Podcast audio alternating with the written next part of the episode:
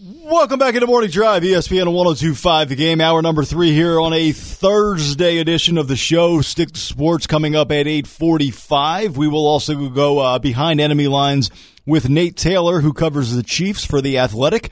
Get a Kansas City perspective for the matchup Sunday against the Tennessee Titans. But right now, we welcome in our buddy Joe Rexrode from The Athletic. Rex, how you doing this morning? I'm good. I've uh, been enjoying the show, guys. I, I, Nick, I actually really enjoyed your point about um, hating when, when people anoint people too quickly. I thought that was a good point. It made me think back to your tweet about Daniel Jones. I never uh, anointed that guy. Don't even go there, Rex. I would never do that. That is fake news, and you know it.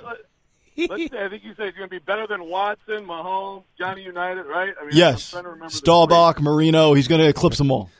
Sorry, man, I had to do it. No, so, no. So, Joe, is, is Jeffrey Simmons the greatest Tennessee Titan defensive lineman of all time or not?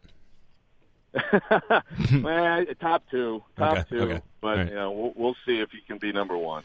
so, so I, I don't know if you were listening to our Taylor Lewan conversation, but it, it feels like um, we've talked a lot about the quarterback. We've talked a lot about the offensive line as a whole, and, and we certainly have talked a lot about Arthur Smith and, you know, Derrick Henry, the receivers. We go on and on down the list, and, and it feels like, you know, with the way former, with the way other players are talking about Taylor Lewan, that there needs to be a deeper conversation about is he. You know, he's great for this team and this organization from a personality standpoint. I don't think he's distracted by his brand and his media work outside of, of the locker room. I think that's overblown. But is he the leader that everybody thinks he is in the locker room? Does he make other people better around him? Well, I think it's complicated with Taylor Lewan. I think the best way I've heard it from someone is, you know, he just he, he isn't for everyone, okay? So um, I think, you know, in some way he is the most vocal guy, the most outwardly emotional guy.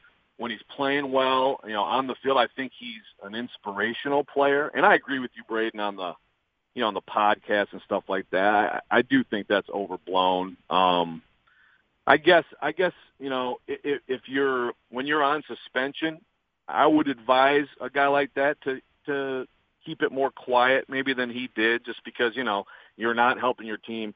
People are mad. Fans are mad. Probably some people in the organization are mad, even if they won't say it. So maybe be quiet then. But overall, yeah, I like the podcast, stuff like that. I mean, if if another guy's out doing whatever, fishing or whatever with his free time, why you know why do you care if this guy is doing a podcast? And I agree also with you that it, it is good for the Titans. They need to do have more stuff like that. As far as leadership, he's never going to be a great leader for this team because I think his personality does rub some people the wrong way. Um, that's just how it is. I think, I think some people really enjoy it and some don't. And at times, you know, obviously he loses control of his emotion. He can be immature, things like that. He's going to say wacky stuff. For us, he's, he's the leader for the media. Like he's the first guy you go find because not just because he'll say, you know, off-the-wall quotes, but he, he will be honest, and he'll honestly assess himself and the team, and, and so that's appreciated, and that's not all that common. So I don't know if, you know, obviously I, I, I know some people have said some stuff about him, and, um, and it's, uh, you know, I, I, I would agree with anyone who says he's not a he's not the leader or a great leader. Um, the thing he has to do is he has to play like one of the best left tackles in the game, and I still think he is that. Rex, last night Vanderbilt got their first win since New Year's Eve two thousand eighteen as the Jerry Stackhouse era got off to a good start, eighteen-point win against Southeast Missouri State. Well, yeah, I know you were there. What what did you notice about Stackhouse, maybe from a coaching style perspective? Certainly, you know, Scottie Pippen Junior is there. Uh, Nesmith had a good game. What what did you observe last night in the opener? I got like seventeen hundred words coming up on this on the athletic dot com Should be uh, dropping any minute, so uh, I've got a lot of thoughts. But, you know, I think, you know, Stackhouse is – obviously I watched him a lot, and, you know, he's very, very reserved, you know, very uh, – you know, not a lot of words during the game, even, you know, not a lot of reactions. Um, he did get ticked at one call, uh, which was a really bad call by Doug Shouse, who uh, – uh, bites for every flop um, anyone ever does in college basketball. But anyway, um, you know, he uh, it, it was. I'm trying. You know, of course, you're always going to compare, you know, the new coach with the last coach. Bryce Drew. You know, eventually it was just like, please stop clapping. You know, like, this is bad. Yell at somebody, things like that. You know, Stackhouse isn't going to be one of those guys either. He's not going to be anything like Kevin Stallings, for example, for Vanderbilt fans, who, of course, would make that comparison. Um, as far as what they were doing, I liked what they were doing offensively. I thought they ran a lot of good stuff. Defensively, you know, it's going to be a packed-in man defense. Um, and there were some issues last night with some communication and just some really some guards getting blown by. I think it's really interesting that he's going with Saban Lee as the sixth man. Um, Saban Lee is, you know, one of the two most talented players on the team, along with Aaron Nesmith. Those guys had forty-six points last night, twenty-five for Nesmith, twenty-one for Lee off the bench. But I, I kind of like the idea of letting him watch the game a little bit. And, of course, they're going to have him off the ball more. He's a really intriguing player. He's as explosive as as a, as any guard in college basketball. He really is. He, he, of course, is not a great shooter, not a creator for others. And I think Pippen Junior is going to be a nice addition. He's not he's not going to blow anybody away with his talent, but he sees the floor well. He moves the ball around. You know, look, this team is if this team sniffs five hundred, it's a good debut season for Stackhouse. You got to be realistic about it. But I do think they're going to be fun to watch. And Cleavon Brown, by the way, senior big man, really has worked on his body and his game. He's he's going to have a really good year. Now, uh, Rex, I think it's going to be very interesting to watch sort of the dynamic uh, with the with the basketball and the football from this standpoint, um, because uh, Malcolm Turner chose to make the change very early, um, going from Bryce Drew to Stackhouse. Stackhouse and I, why you why he made that change, I'm pretty sure he has his reasons. Maybe it was philosophy. Uh, maybe he wanted to see that, that team going in a different direction because Bryce had been there a few years. So he makes the change at the head coaching, um, basketball head coaching um, position. Um, now you have Derek Mason, who just got an extension, uh, which I don't think it's worth. It's not even worth the paper they they printed his name on, I don't think, um, because things change. Um, do you think, looking at what Stackhouse potentially can do this season, will it be a direct uh, will it make if, if Stackhouse does well, do you think it then changes Malcolm Turner's mind about how he proceed with the with the head coach of the football team? Because if he he hires Stackhouse, if Stackhouse does great, now he might say, you know what, I can do this. I can hire a football coach and get the same results that I got um, from Jerry Stackhouse.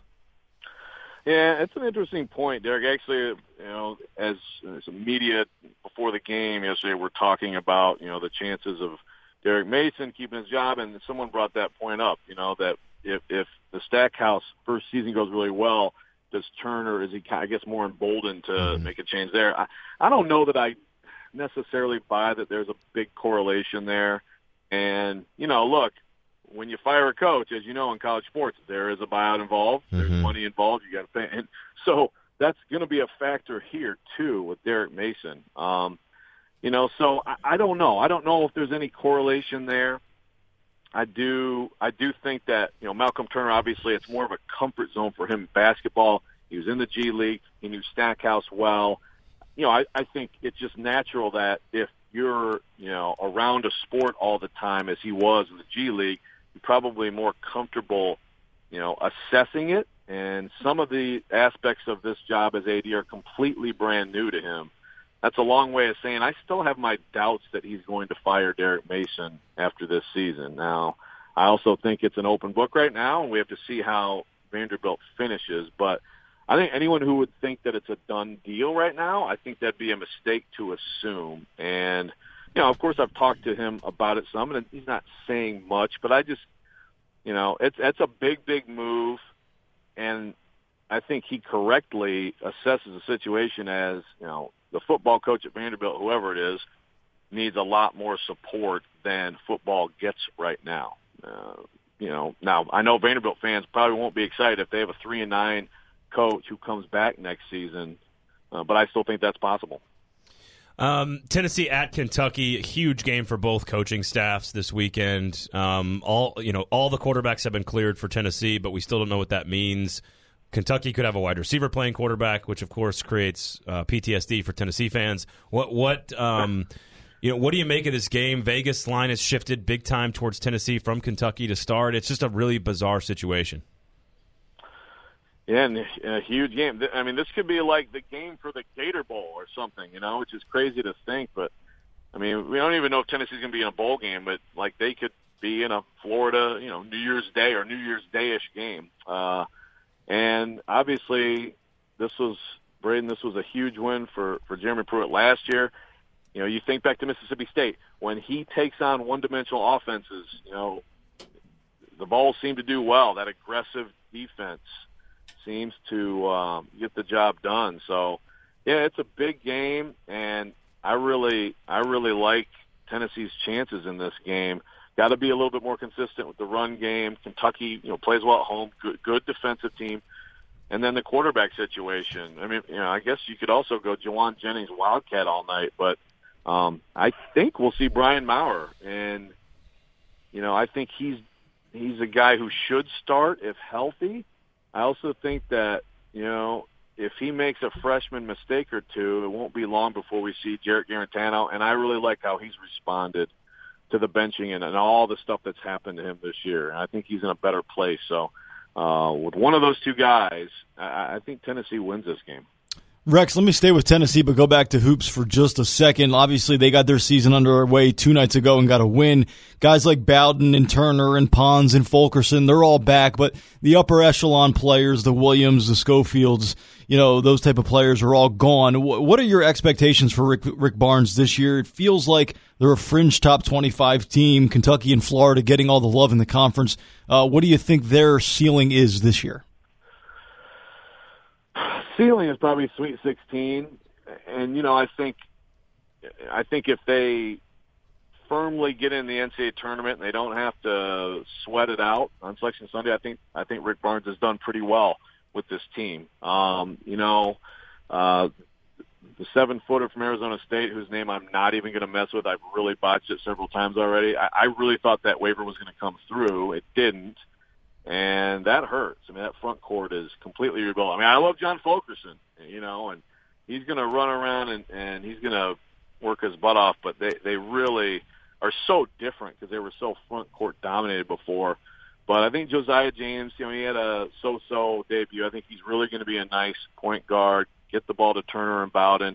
And you mentioned Pons. That's a guy I just – kind of like Saban Lee, like one of the best athletes in college basketball. Mm-hmm. But, you know – the skill, can he be a better basketball player? Really nice fifteen point seven rebound debut. You know, that's a guy who I think can really make up some of that lost ground. Rick Barnes, we know he's a good coach. I think the Vols get in the tournament, and if they can scratch to the second weekend, that's that's a heck of a kind of a bridge year for, for Rick Barnes. Rex, always a pleasure. Good stuff. We appreciate you stopping by. And when uh, Danny Dimes goes to Canton, you're more than welcome to come along with me for the enshrinement ceremony. All right, man. All right. Put it down. You just put it on tape. All you right. got it. Thanks. You got it. Joe Rexrode joining us from The Athletic. Yeah, we are anti-anointing here on the show. Mm-hmm. Just on Twitter. Exactly. Yeah. But don't forget, I did say, Danny Dimes will be a better quarterback than Kyler Murray and Lamar Jackson. Well, I hadn't started out that way. Still plenty of time. It's yeah, very right. early. It's very, not, not all the precincts have reported. Correct. Yeah. So. I read a uh, text, um, well, a post saying when they had Bill Polian saying that Lamar Jackson should have switched when he when he was coming out. Maybe he should think about switching to wide receiver. You think that's fuel for Lamar Jackson? Oh, of course. I well, know he it said is. it after the first game. Mm-hmm. I said, yeah. After they torched Absolutely. the Dolphins, he was like, pretty good for a receiver. Exactly. Mm-hmm. So, there you go. All right, we will stay with The Athletic at the bottom of the hour. We'll get a Chiefs perspective on Sunday's game against the Titans. But when we come back, speaking of the Chiefs, Andy Reid had one of the greatest jokes I've ever heard yesterday. Back after this on Morning Drive. This is not a joke, people. Service announcement. What do they call it? Uh, public, yeah, service public, announcement. public service announcement P S A. To all men. P S A to all men out there. I know you're listening and you're driving slow because it's raining outside. This is what I'm going to tell you, and I've been telling you for the longest about my good friends over at Cool Springs M D. More men have started to seek help for hormone deficiencies and, and and imbalances. Doctor Jeffrey Lodge and his wife Daphne, along with that experienced staff, give men the treatment required to improve their quality of life. And yes, man, we need a better quality of life. Kuzrin's M D services have already helped many men of the Brentwood, Nashville, Franklin, which I'm in, and the surrounding areas in Tennessee with improving their immune system. Because, man, when we get sick, we act like big babies. So let's not get sick. Energy levels, cognitive functions, and more. I was, you know, I, I tell my story all the time. I was tired, and I thought it was because I was working out too much, getting up early in the morning, and then going to work out and yoga and all this other stuff. So I just, uh, you know, I had to go see somebody because that's not me. After leaving that bit, after leaving Cool Springs M D, man, oh man, I felt like a twenty-five-year-old again. I look twenty-five, but I felt it, and that's even better. So check it out. They help you with your immune system, energy level, cognitive, cognitive functions, and more. They're there to connect you with the medical care you require to have a healthy and enriched life. And yes, we need to have a healthier life, because when we are healthy men, everyone else around us is happier. And there's no better time to achieve a healthier lifestyle. What are you waiting on, men? Give Cool Springs M D a call today. Make an appointment. Pull out your pencils, your paper, your smartphone. Write this down, you know, save the number, man, because you're going to need it. The older you get, the more you're going to need this number. Here it is, six one five, four eight six, three four five eight, six one five, four eight six, three four five eight. Don't be ashamed, man, because I wasn't ashamed. Things happen. We get older. But you know who can help you? Cool Springs M D. So go visit them. Make an appointment. Here's the website, cool springs m d dot com.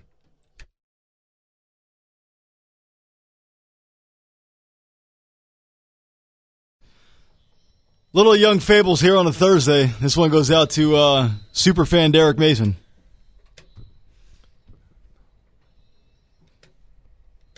Got some pipes. Mm. Looks like purple rain outside today. This weather stinks.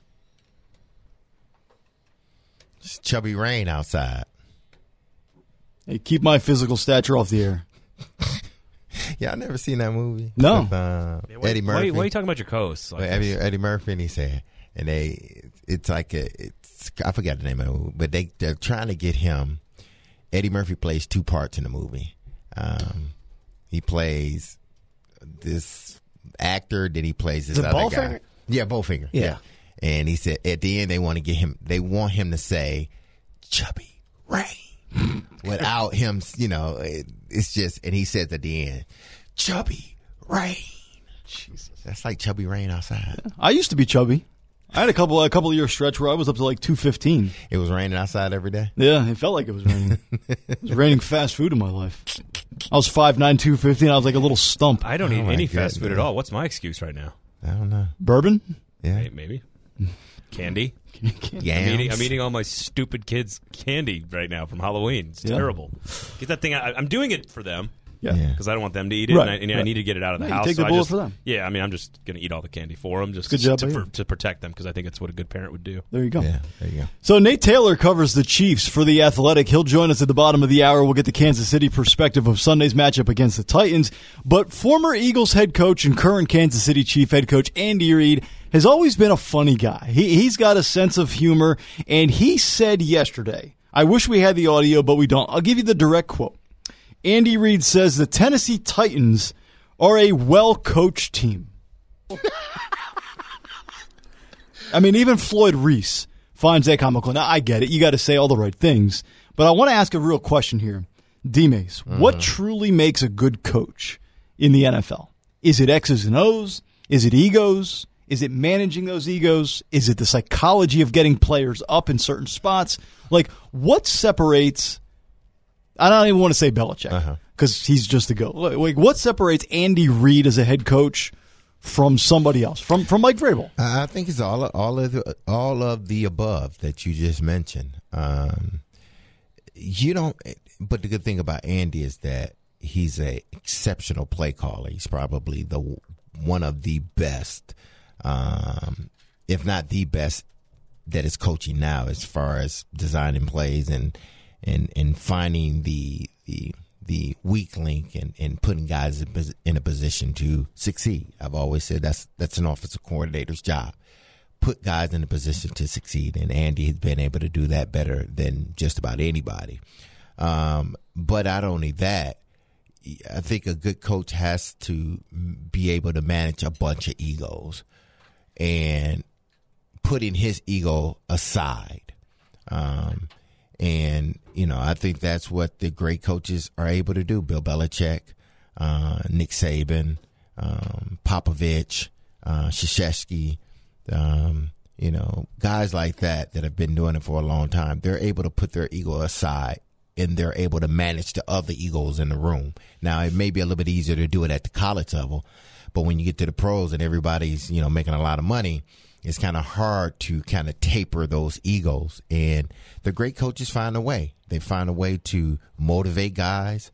Uh, they get, they find a way to get that extra even out of the great ones, whether it's, you know, with, with word or challenge, um, challenging that, that, that great player to do even more or to be more of a leader. They do it in subtle ways. The great coaches do it in subtle ways. They don't say a lot, but they know when to push buttons and they know when not to. They know when to say something and they know when not to. They are just great C E Os of the team, and they don't try to, you know, even though I think Bill does, they, they don't try to micromanage. They trust the people. They trust the people that they hire. I think Andy trusts everybody that he that he hires. I think Belichick to a to a to a degree trusts the people that he hires now better than pro- probably he did ten years ago. I, I imagine it's really so. hard for these egomaniacal, you know, type A paranoid schizophrenic people that, that you sort of have to be to be a head coach in the N F L or college football. It's got to be impossible to be a let your people do their jobs, and also attention to detail. Like that, that's got to be a really d- tough balance for because you only get a head coaching job because you've probably gr- grinded your way through, you know, years of making no money as a graduate assistant, and then you become a coordinator, then you become a position coach or whatever, and and you have, you know, by the time you get a head coaching job, the level of detail you have to live by every single practice, every single day is so extraordinary.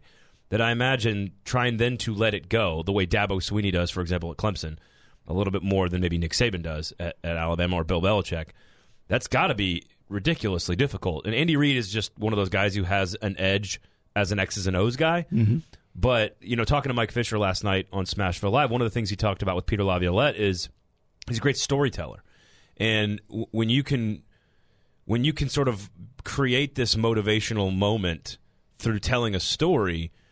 And, and and what Mike Fisher said he responded to and the type of leader he wanted to be, which is all about communication and and unity and connectivity and trust, right? Like if I believe in what you're if I believe that the coach has my best interest at heart, I'm going to I'm going to play harder for that guy or that girl. And so I think, you know, there's di- there's different styles of leadership, but I think Vrabel probably has a lot of those qualities because of his time at New England and the type of person like He he's like the typical coach. Like he's he, he's the guy who didn't really get drafted highly, wasn't, you know, a highly recruited player. You know, yeah, sure he went to Ohio State, but sort of made his way on his own as a player.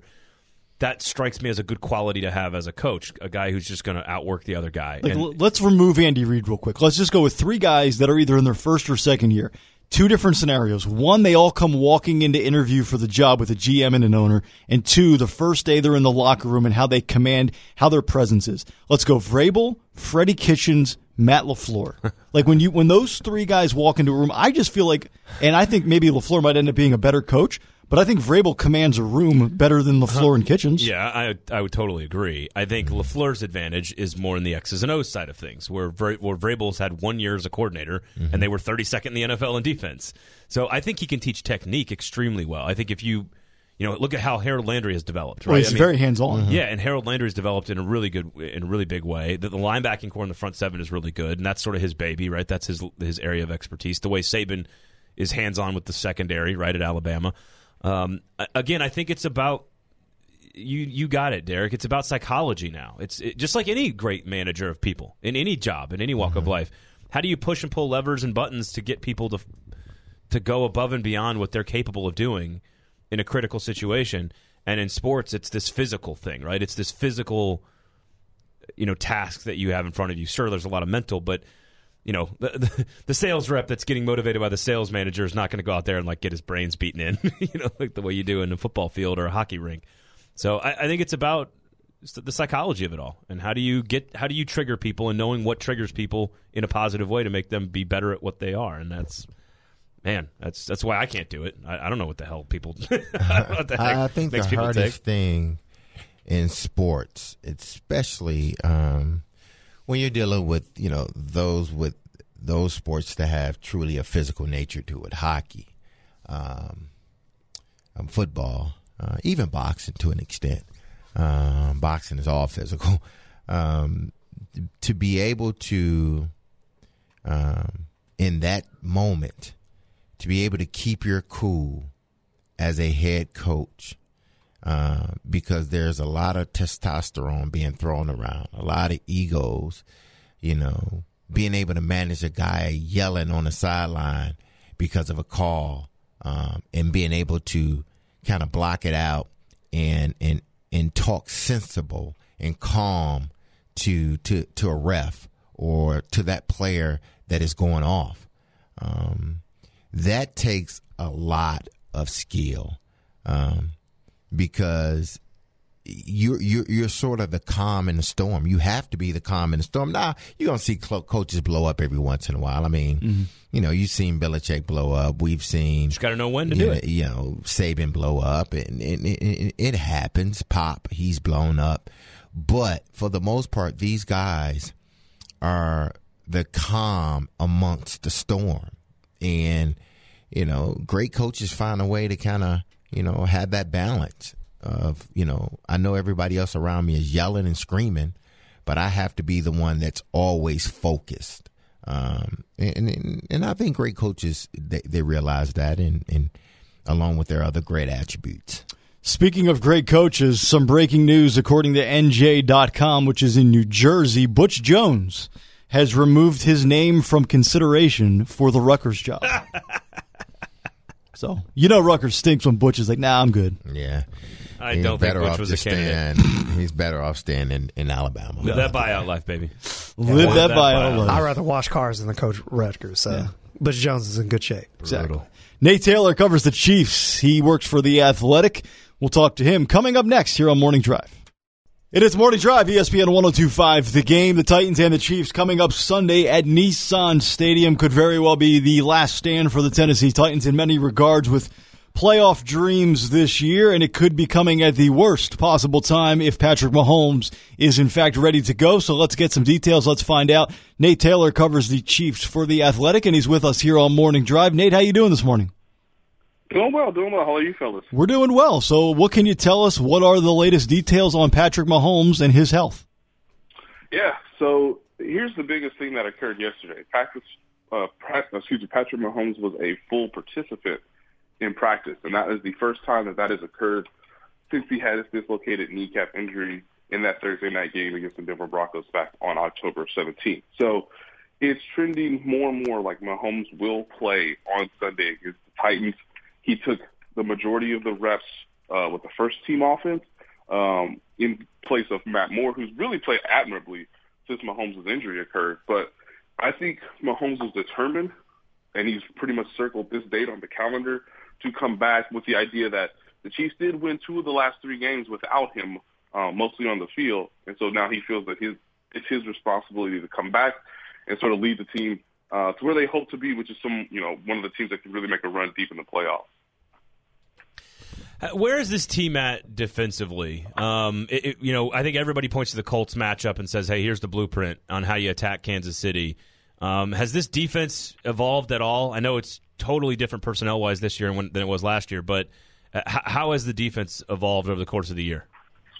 Yeah, and, and that's a good question, because one of the things that statistically that we've been able to see over the last month or so is that the defense is actually starting to understand and execute Steve Spagnuolo's system. Uh, you know, they went from a three four under Bob Sutton to a four three with Spagnuolo, and there are roughly half of the starters are new um, with Frank Clark.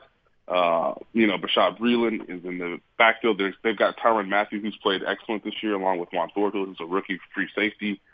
And if you look at the D V O A statistics, this team was pretty atrocious at defending the run, which is what occurred in their loss to the Colts and then was sort of repeated against the Texans.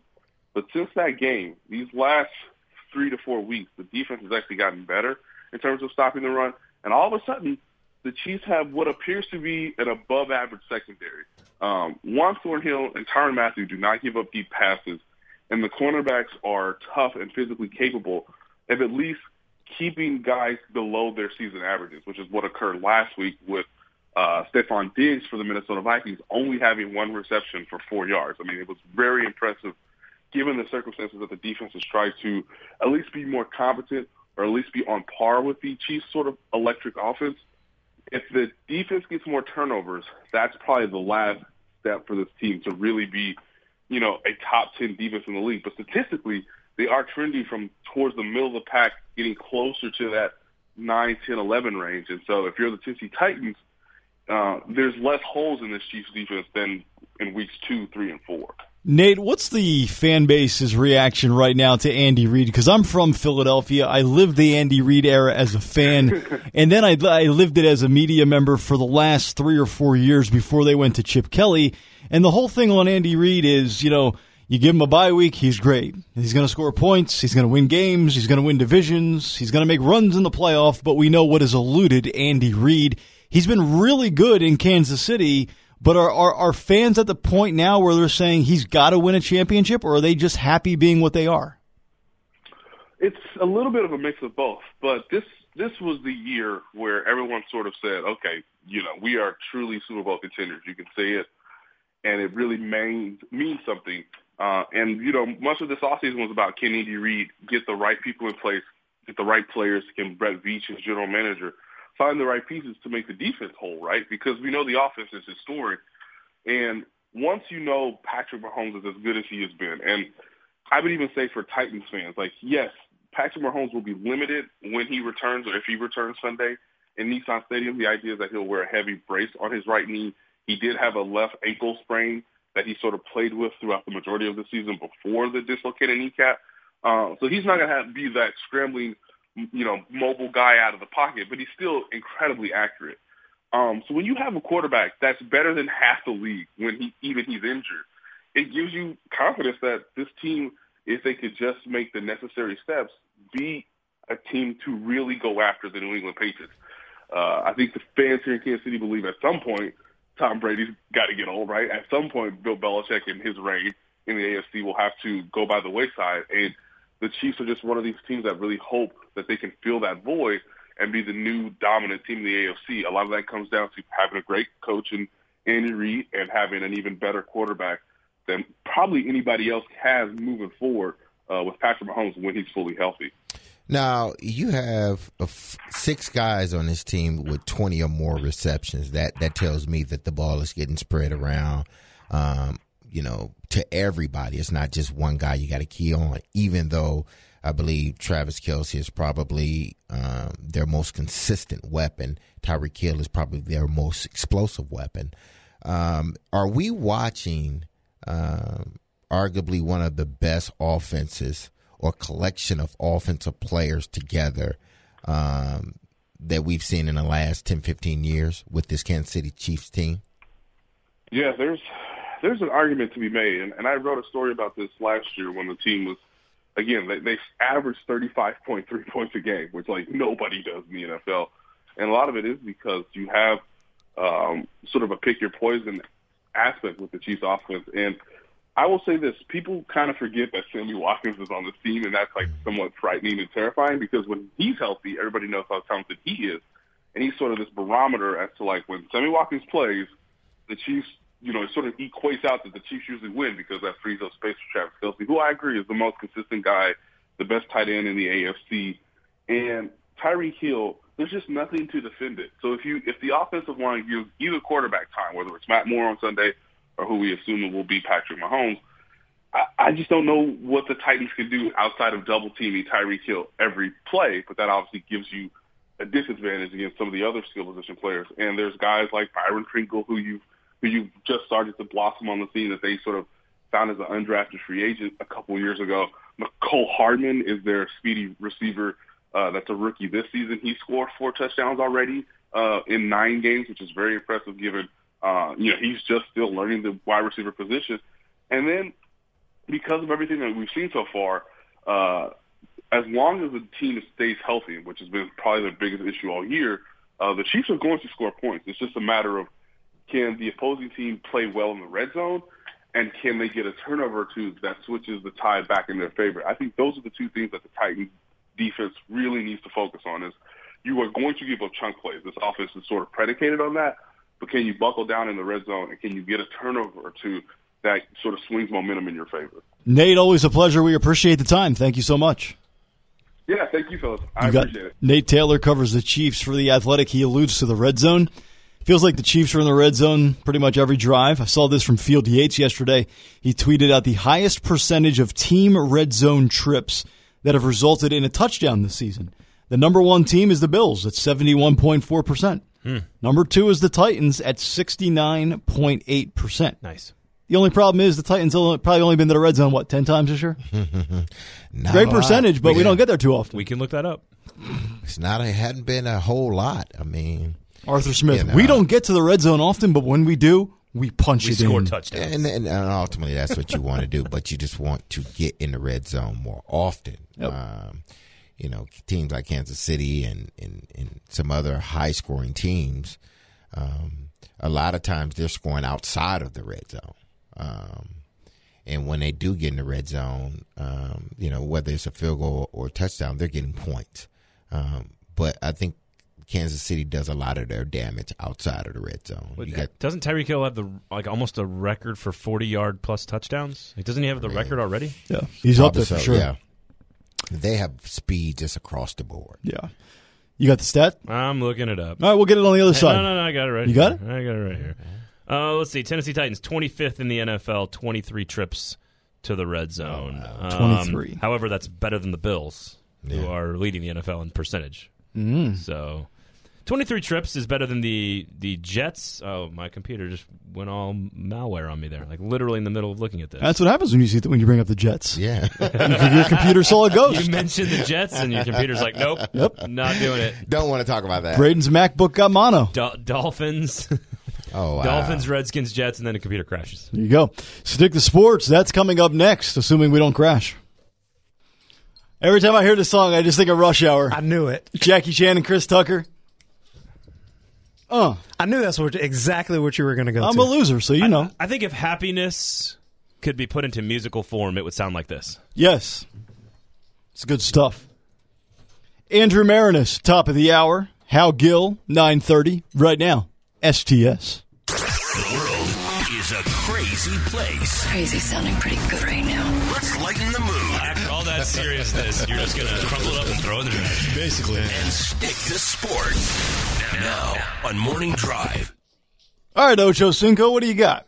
Stick to Sports is brought to you by Decorated Den Interiors. Stick with the pros at Decorated Den when you're ready to decorate your home, office, and outdoor spaces. Request a complimentary appointment online at decorated den dot com. Number one. I actually did it right this time today. It wasn't, it wasn't backwards like it was yesterday. There you go. Yeah, there you go. So, now, I talked about when my family came into town and my uncle was drinking my Jim Beam. There you go, sweetheart. So, basically, now I want to ask You're you guys. Such an idiot. I want to I want to ask you the rules on the B Y O B. Hmm. B Y O B. Basically, bring your own beer, bring your own alcohol, whatever. Because there was bring your own babe, bring your own babe, bring yeah, bring your own babe. Because you can't go stealing mine. P G, that, that, that's the P G version. D-Maze cleaned that I don't up. Know, if you're going to a house party, I think the whole point is to go meet them mm. there. Yeah. Yeah. But it's uh, not really. I mean, you could bring a significant well, other sure, to a house party, of course. Yeah. So if you have a significant other, I wouldn't recommend going to meet other people. Why not? Uh, that, that's Marquise Munson, everybody. Yeah, well, I mean, you know, sh- show her nice things.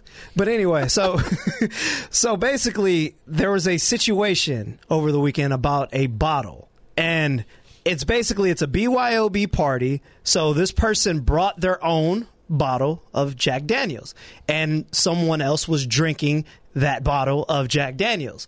So basically, is that person in the wrong if someone drinks that Jack Daniels, knowing that it's B Y O B, and that person was drinking the Jack Daniels, and you didn't really say that person could drink it? It's a violation by the other person, because if you know it's B Y O B, if that person mm. didn't say you can have some of their Jack Daniels or whatever else they chose to bring, yeah. then you are not to touch it. It's B Y O B. You know you didn't bring that bottle of Jack Daniels. You said, hey, whose bottles of, who bottle of Jack Daniels is it? Can I have some? If that person then say yes, then you can, then have, you can have some. Yeah. But if that person says no, put my damn bottle down, then you put the bottle down. Yeah, I don't think it's that difficult. Um, yeah. When I first heard about this, in, this uh, the alleged incident, uh-huh. um, I, I did not know that it was B Y O B. This person brought the bottle of Jack Daniels and then proceeded to tell people not to drink it. And I was like, well, how do you bring a bottle of liquor to a party and then not, you know, share? But if it is explicitly written in the invitation that it is B Y O B, then you need to bring your own booze. But questionable offense, though. If you want to make it B Y O B and then you want to hold that bottle for yourself, you probably shouldn't have it in the common area either. Also a fair point. Yeah, you got a point there. So, is there a collective area and then like the personal private areas too? To so keep so it's, the booze? A, it's a bar area with yeah, bo- different that bottles. Can be confusing. So different bottles of things. Mm, so you don't know what's yeah. on limits and what's off limits. So that's, it's just like, you know, you gotta. Got to specify. Yeah, that's a tough one right this, there. That's, yeah, yeah, I agree. That's some gray area yeah. with the B Y O B. Also, if you go to the party and show up intentionally without any booze, are you allowed to then drink booze? I think you got to ask. If you ask, if somebody some? gives yeah. them to you, it's fine. Yeah, or somebody offer you some. Yeah, sure. Ha, totally, there we go. Totally agree. So yeah, but you should, show, should probably try to bring something if you're showing up to a party. Just show up with an empty bottle. What if you show up after like work or How something? How about a red Solo? Just show up with a cup. An empty cup. cup. Fill me up, boys. Spare spare Jack Daniels, please. Can I have your Jack Daniels, sir? Please. I, I, or Tito's. I, I think you just got to read Tito's. The, there's yeah. just not an el- sharing that. It's also an element of reading the room. How well do you know the people? Like if yeah. you know these people really well. If I'm going to a, a party where I know somebody really well, I don't worry as much about showing up with something or not showing up with something, or do they like. Trying to provide for my guests. If I know them really well, I don't care as much. Like, Nick, if my you dad letting somebody up, touch your care. Tito's, man? What's that? You letting somebody touch your Tito's on the B Y O B? See, it's kind of it. You kind of need to be the nice guy when you're hosting. Uh, I mean, if I'm bringing the big jug, uh-huh. you can have some. Okay. If it, if it's like a you know more standard sized bottle, yeah. Me yeah. and you yeah. we're gonna we're gonna we're gonna throw yeah my, we're gonna th- we're gonna throw Tito's. down. We'll throw down. Could, wait, could you imagine though someone at Nick's house get a bottle of Tito's and then goes in his refrigerator and get a bottle of cranberry juice and pour it himself? He's like, "You want one? You good?" Or start passing out to everybody else. He throws a Donovan McNabb bobblehead right at you. Exactly. Across the room. Look, but, I, I, it also depends on the quality too. If you show up with like a really really nice bottle of liquor and mm-hmm. it's B Y O B, then you better keep your hands off my liquor. If I show up with a fairly generic base model of, of booze because I've purchased the cheap version for your party, I'm probably okay with people drinking it. Could it be as simple as that person putting it in a public spot? Like yeah. if you keep it close to you, like on the coffee table, like while you're, like then people know feet, not to touch your stuff. Down by your feet on the couch. But once you put it in the common area, yeah. then it becomes fair game. All bets are off. Yeah. But if, if someone's walking around with a big bottle of Jack Daniels around a party, that looks kind of weird. Right. I'm just Agreed. like, why is this Agreed. guy walking around? And then if you have it in between your, your left feet and your right feet in the, in the middle, the and you're squeezing it together. Well, at least people know not to touch it then. Yeah, no question. Look, look you point at your feet. Can yeah. I get some of that? No. Some There's of that. no gray area yeah. when a guy's got a bottle of liquor Can between his feet. That? Nah, you can't. That's yeah, mine. You can't even ask at that point. If it's at his feet, then it's, it's off limits for everybody. Yeah. Or if it's under his left armpit or something. I don't know. I'm so glad not to be single. Oh, man. Fellas, another reboot. But this time a classic sports movie. The Mighty Ducks is getting a reboot on this new Disney Plus app that's, wow. coming, that's dropping next week. Is that going to star Ryan Porth? Him and Chase McCabe as the Bash Brothers? That'd be great. It's a great movie. Yeah. But it, so basically Darren here. The coach. So D, uh, D-Mac is Gordon Bombay. Yeah. God. But here's the, the plot line for it. So the series will focus on a thirteen-year-old boy who gets kicked off the Mighty Ducks until his mom decides to start their own team, find players, a coach, and a place to play. And this will begin production in February in Vancouver. So, so. he's kicked off the Mighty Ducks? So yeah, so it's not the Mighty Ducks. That's weird. That's yeah, not even a not reboot, a reboot then. That's a spinoff. Exactly. That's one hundred percent a spinoff. Definitely not a reboot. That's dumb. Any original members of the first two or three movies in this? Uh, it hasn't been confirmed on like a cast just yet. So it's just it's going to get in production in February. So obviously, you know, throughout the weeks, the cast will, you know, be announced then. But I... If I'm going to ask you guys this, if you guys were to reboot a sports movie, what sports movie would that be? Because I'm not a big fan of the new space. Like, I like Space Jam, but I, I wanted that movie to go untouched. Like, I don't like yeah. LeBron James well, playing in the Space Jam. You can movie. only reboot you know a fictional movie, correct? Yes. Yeah, like, you it. can't reboot a true story. Yeah, and yeah. he's and he's doing it because China. Yeah. Let's just be honest um, about it. You know what sells really big in China? Space Jam. Let's reboot. Um, I don't know. Here's one uh, for you guys. I don't want to touch the good, the good ones. Here's right? one for you guys. White Man Can't Jump. Why would you? No, see, it's, it's, it's so yeah. great. Why but they were going to reboot it. It's anyway. going to fail. But it's, yeah, gonna it's not going to be as good as the original. It can't. It can't possibly yeah. be better. Caddyshack, um, you know, Field of Dreams. Like, none of these movies could be better. Now, Any Given Sunday could be better. I think Any Given Sunday kind of sucked. I think you could take Any Given Sunday and make it far better. But that's. Mm. I'm trying to think of a sports movie that was based around college that you can remake, not like the Rudy program. Or, yeah. The program is awesome. But yeah, again, but, why would you want to like? Why mess with something that was great? I would just love to see players, just, you know, actors enter the transfer portal, and, blue chip, and all, and all this. Blue other. Chip would be a good one, but that's but it's sort of, again, it's also almost perfect because it's so silly. Yeah. You could do Blue Chip with Joel Embiid. Yeah, that's true. that, that would be a good movie. Joel Embiid, jo- anything with and Joel a remake Embiid. Of Blue Chip. Yeah. Joel Embiid and and, and and Ben Simmons. Who, who, uh, who ben- plays Nick? Who plays Nick Nolte? Oh, man. Like Zach Galifianakis? Some, somebody stupid. Nick Nolte. I mean, Nick Nolte played Nick Nolte it, it's gotta again. Be, it's got to be funny, though. You kind of like Blue Chips is sort of meant to make fun of it a little bit, right? Yeah. I don't know. I, I, I love the program. I don't know about you guys. I've never Om- seen it. Omar Epps and Halle Berry. Holy smokes. Yeah, yeah. I've never seen it. You've never good. seen the program? Oh, my no, God. I haven't. It is based, I believe it's based off of some of those Florida State teams in the early nineties. It, it is... Fantastic. You've seen it, Nick, right? Yep. Like a thousand times probably. Very, very, oh, yeah. I'm not going to lie. I want to see a, a biopic on the U, like Miami and those playing days. I would love to see a movie on that. Just, not like a thirty just, for thirty. Just, just book Michael Irvin on the show. He'll tell you all about it. I would see, and I'd rather go to the co- I'd rather go to like the Frank Martin, Ed Orgeron bar fighting part of this. Like where these guys were like, Frank Martin was a bouncer in Miami. And and Ed Orgeron was like getting in bar fights as one of the coaching staff members, uh, you know, on the coaching staff. Like I'd almost like a thirty for thirty on the coaches because they were out getting in bar fights. The coaching, yeah. like Barry Switzer's staff did that too at Oklahoma. They would get in bar fights with each other. Mm. I mean, can you imagine that story coming out today? Brutal. Jeremy Pruitt and it took took his staff to. To, to, to a restaurant on the Cumberland. Hey, weekend with River. Mike Price coming to a theater near you. But where was Pruitt seen last week with uh, Gus's? Yeah, yeah, Gus, Gus is good, Gus is good time. Yeah. yeah, Gus is good time, man. Uh, no doubt about that. All right, coming up next, author Andrew Marinus will join the show as well as Hal Gill at nine thirty. Stay there, it's Morning Drive.